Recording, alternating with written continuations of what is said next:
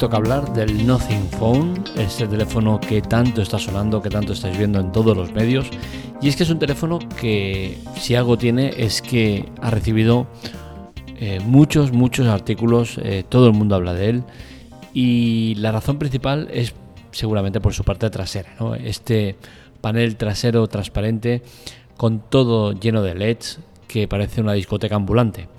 Eh, vamos a hablar mucho de él, vamos a contaros cosas que seguramente en otros medios no se están contando, porque al final en la Tecla Tech buscamos eh, dar eh, la misma información que os dan otros, pero con un toque personal, intentando añadir cosas que, os, parezcan diferentes ¿no? de lo que se lee, que parece que todo sea un guion y que todos eh, lo adapten, pero sin, sin irse mucho de ese tema. ¿no?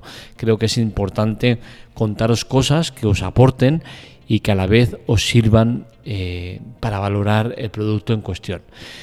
Eh, ¿Qué podríamos decir de Nothing Phone? Pues principalmente lo que diría es que me parece un teléfono que está muy bien, pero que tiene muchas partes que no me gustan, muchas partes que chocan con lo que entiendo que debería ser un teléfono de la gama que es, que se supone que es un gama media, pero al final acaba teniendo cosas de gama alta y entre ellos un precio que no se adecua al producto, ¿no? Entonces al final es una mezcla de muchas cosas que hacen que el teléfono choque entre ellas.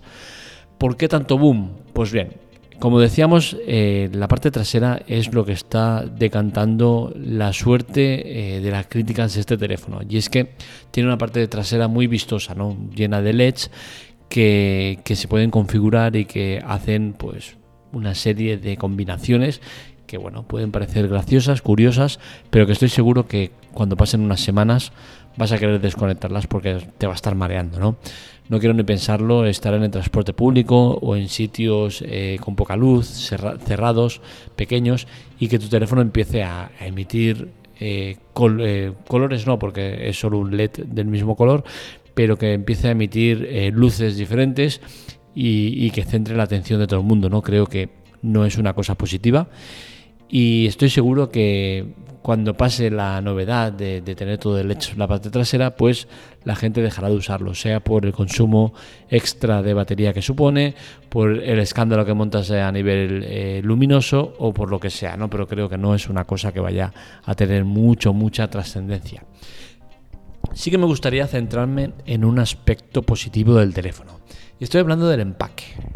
Siempre he sido muy amante de, esto del empaque del producto, ¿no? Desde tiempos de Steve Jobs, cuando compró una empresa de empaquetados simplemente para eh, realizar el empaque de sus productos, eh, ya me admiró ese, ese, tema. Hostia, dije, hola, qué pasada. Y desde entonces siempre eh, he comprado productos tecnológicos teniendo un especial cuidado y cariño por el embalaje. Creo que es una parte muy importante, es una parte que está destinada a ser destruida y tirada a la basura en tiempo récord y que empresas como Nothing en este caso se centren tanto en, hacer una buena presentación de producto, ver cómo expertos en, hacer unboxings de, de, productos no saben cómo sacarlo de la caja, cómo eh, buscan la manera de sacarlo, cómo alucinan con, ese empaque diferente al, al, resto. A mí es una cosa que me ha llamado mucho la atención y que desde luego lo pongo en positivo. Creo que es una buena noticia el que, el que hagan una presentación de producto tan buena. Creo que es muy muy buena. Y lo pongo en, el otro extremo, por ejemplo, la de Apple, con, los iPhone 13, con este eh, con esta tira de, papel que se quita y que, por ejemplo, yo que pedí el teléfono por, por Amazon, me llegó con, el teléfono ya abierto, que parecía que había estado ya usado y no, simplemente era la, banda esta de, de, papel que se había soltado, porque es muy, muy blandengue, ¿no? Eh, pero sí que el tema del nothing eh, creo que esconde algo que la gente no está teniendo en cuenta. Cuando tú centras toda tu atención en una cosa en concreto, que encima es una cosa banal, que no, te sirve al final para gran cosa, creo que algo falla, ¿no? Y, creo que hay cosas que la gente debería saber de Nothing Phone, de Nothing en especial como empresa, y es que el fundador de, la misma es CarPlay, eh, CarPay, perdón, que es el fundador, cofundador de OnePlus, esa empresa que empezó muy bien, luego se torció y que luego vuelve a ir bien. Eh, esto quiero que se sepa más que nada por, por un tema, ¿no? que llamémoslo casualidad curiosidad o como queráis llamarlo, ¿no? Pero CarPay fundó OnePlus, sacó un primer teléfono que fue muy exitoso, muy bueno, muy completo, muy interesante. Y luego empezó a torcerse la cosa, empezaron a salir problemas de pegamento, pantallas con, colores extraños, eh, piezas eh, mal puestas, torcidas, una serie de cosas que los llevó durante varios años a tener problemas de todo tipo. Ahora no recuerdo exactamente cuántos fueron los modelos que aparecieron con problemas varios, ¿no? Pero sí que fueron como mínimo dos o tres donde eh, los problemas se multiplicaban y donde la empresa, pues casualidades de la vida, consiguió sobrevivir, porque la verdad es que no tenía muy buena pinta el tema de, OnePlus y todos los problemas que iban acarreando modelo tras modelo, ¿no? Entonces lo que decía, eh, pasados estos tiempos, cinco años creo que fueron, eh, CarPay dejó la compañía. Curiosamente, eh, la dejó eh, sin estar del todo bien y fundó Nothing. ¿Qué quiero decir con todo esto? Que pueden ser casualidades de la vida. Y con esto a lo que quiero llegar es que tenemos a un fundador de una empresa que abandona esa empresa fundada cuando las cosas no van del todo bien y lo hace de manera precipitada, creo que cinco años no es tiempo suficiente para decidir que ya te has aburrido de un proyecto y que quieres iniciar uno nuevo, y eh, a partir de ese momento, más pronto, más tarde, como quieras eh, los tiempos mirarlos, OnePlus empieza a ir bien. Y ahora la empresa es una empresa eh, que está muy bien situada, muy potente y que está haciendo las cosas muy muy bien.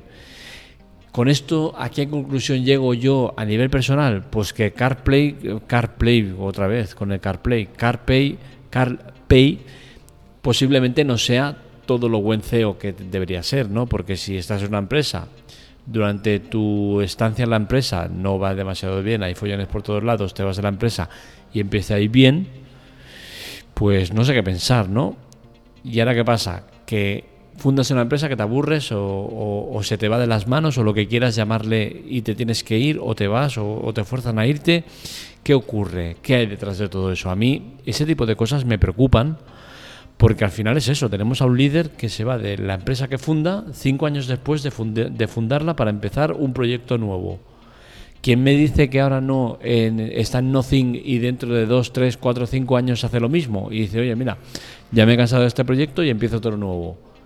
Y entonces, ¿qué pasa? Que yo invierto el dinero en un teléfono que de una empresa que no se sabe lo que va a pasar con ella. Esto es complicado. Es complicado porque estamos hablando de una empresa Nothing que es muy, muy nueva, no tiene nada de vida, tiene eh, un año y poco de vida, ¿no? Entonces, este tipo de cosas hay que valorarlas. Y como digo, a mí de este teléfono Nothing eh, me preocupa mucho el tema del envoltorio, ¿no? El tema del envoltorio me refiero al tema este de, los LEDs traseros que están eh, nublando la vista eh, de la gente que no está viendo más allá. No se están quedando con la RAM, ni con el, sistema operativo que lleva, la RUM, que, la personalización que lleva, eh, ni la calidad de las cámaras, ni, ni nada, ni el, ni el, procesador ni siquiera. O sea, no se están centrando en nada más que en oh, un teléfono con un montón de LEDs detrás. Y esto es peligroso porque al final se pueden llevar un susto o una desagradable sorpresa al ver que el teléfono quizás no cumple las expectativas que ellos estaban eh, fijándose en, eh, cuando lo compran, ¿no? Y es que, como digo, el tema de los LEDs tiene mucho, mucho, eh, tiene muchos números de, de, acabar siendo algo que sea un plus, de decir, hostia, ya me he cansado, tantos LEDs y tantas lucecitas. Eh, tiene muchas cosas buenas el teléfono. ¿eh? Es un teléfono que creo que tiene un potencial muy interesante, pero que ya está partiendo de una base peligrosa y es que muchos usuarios están empezando a reportar problemas con la pantalla. Problemas que tienen que ver con eh, tonalidades verdes que tras hacer uso de la, de la garantía les están enviando teléfonos que tienen el mismo problema. Y esto es algo que ya lo hemos visto anteriormente en los OnePlus. OnePlus tuvo un problema con el tema del sellado, el pegamento que le ponía que hacía tonalidades raras en el teléfono. No sé si esto es exactamente lo mismo, pero estamos viendo el mismo problema. Y este es muy peligroso porque Nothing Phone es un teléfono nuevo. El OnePlus, el primero que salió, no tuvo problemas. Fue a partir del segundo que la empezaron a liar parda. Esto es un mal punto de partida y es algo que, a mí mm, la verdad es que me preocupa. Eh, el teléfono tiene muchas cosas buenas y malas. Como buenas, pues que empiecen con 8 de RAM, eh, pasando hasta los 12, tiene 8 128, 8 256 y 12 256. Estamos viendo ya que el tema de los 4 GB de RAM y los 6 GB de RAM empiezan a quedarse ya obsoletos, algo que me sorprende porque como siempre he dicho, el tema de la RAM eh, es un engañabobos total. Pero bueno, aquí empezamos a partir de los 8. El Snapdragon 778G eh, Plus. Esto en principio es un procesador que está muy bien, pero no es un tope de gama.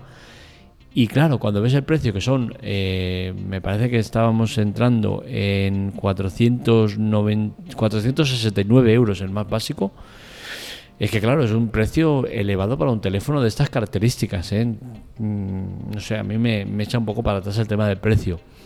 Que tenga 120 hercios, pues la verdad es que a mí el tema de la pantalla, los 120 hercios, mi mujer tiene, tiene uno de 120, 120 hercios y nunca lo hemos conectado. De hecho, lo tengo desconectado a los 120 Hz. Nunca le, he dicho, oye, mira, con 60 Hz se ve así, 120 así. Ah, esto es una chorrada, pum, 60 Hz. Eh, no sé, es, es, un tema que tampoco me, me, llama mucho la atención. Los sensores son de 50 megapíxeles de Sony y de Samsung, uno de cada. Son eh, sensores intermedios, no son punteros. Con la cual cosa no tienes una cámara que sea de lo más top, ¿no?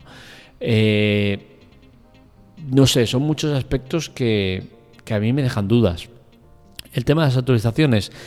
Te aseguran tres años de actualizaciones del sistema y cuatro años de actualizaciones de seguridad. Eso la verdad es que está muy bien, tiene muy buena pinta, pero oye, ya hemos visto en otras ocasiones cómo ahora digo esto y luego digo otra cosa, ¿no?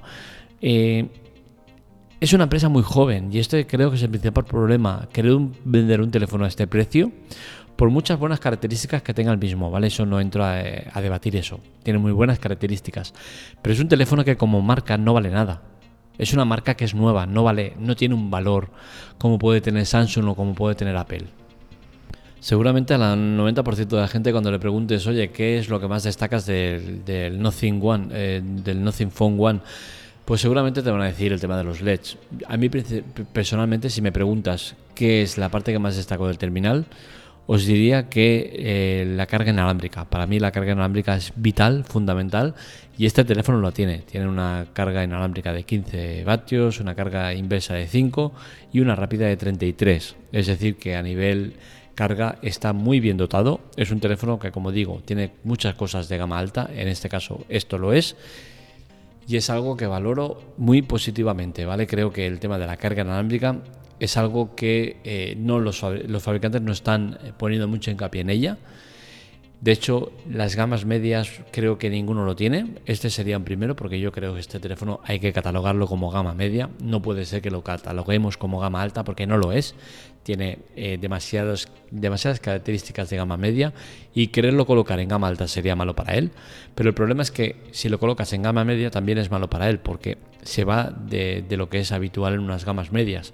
Teléfonos que por 200, 250 euros, 300 te dan unas características similares o incluso mucho mejores en, cámaras y en muchos aspectos del mismo, ¿no? Entonces, creo que este es el principal problema que tiene el Nothing Phone, que tiene...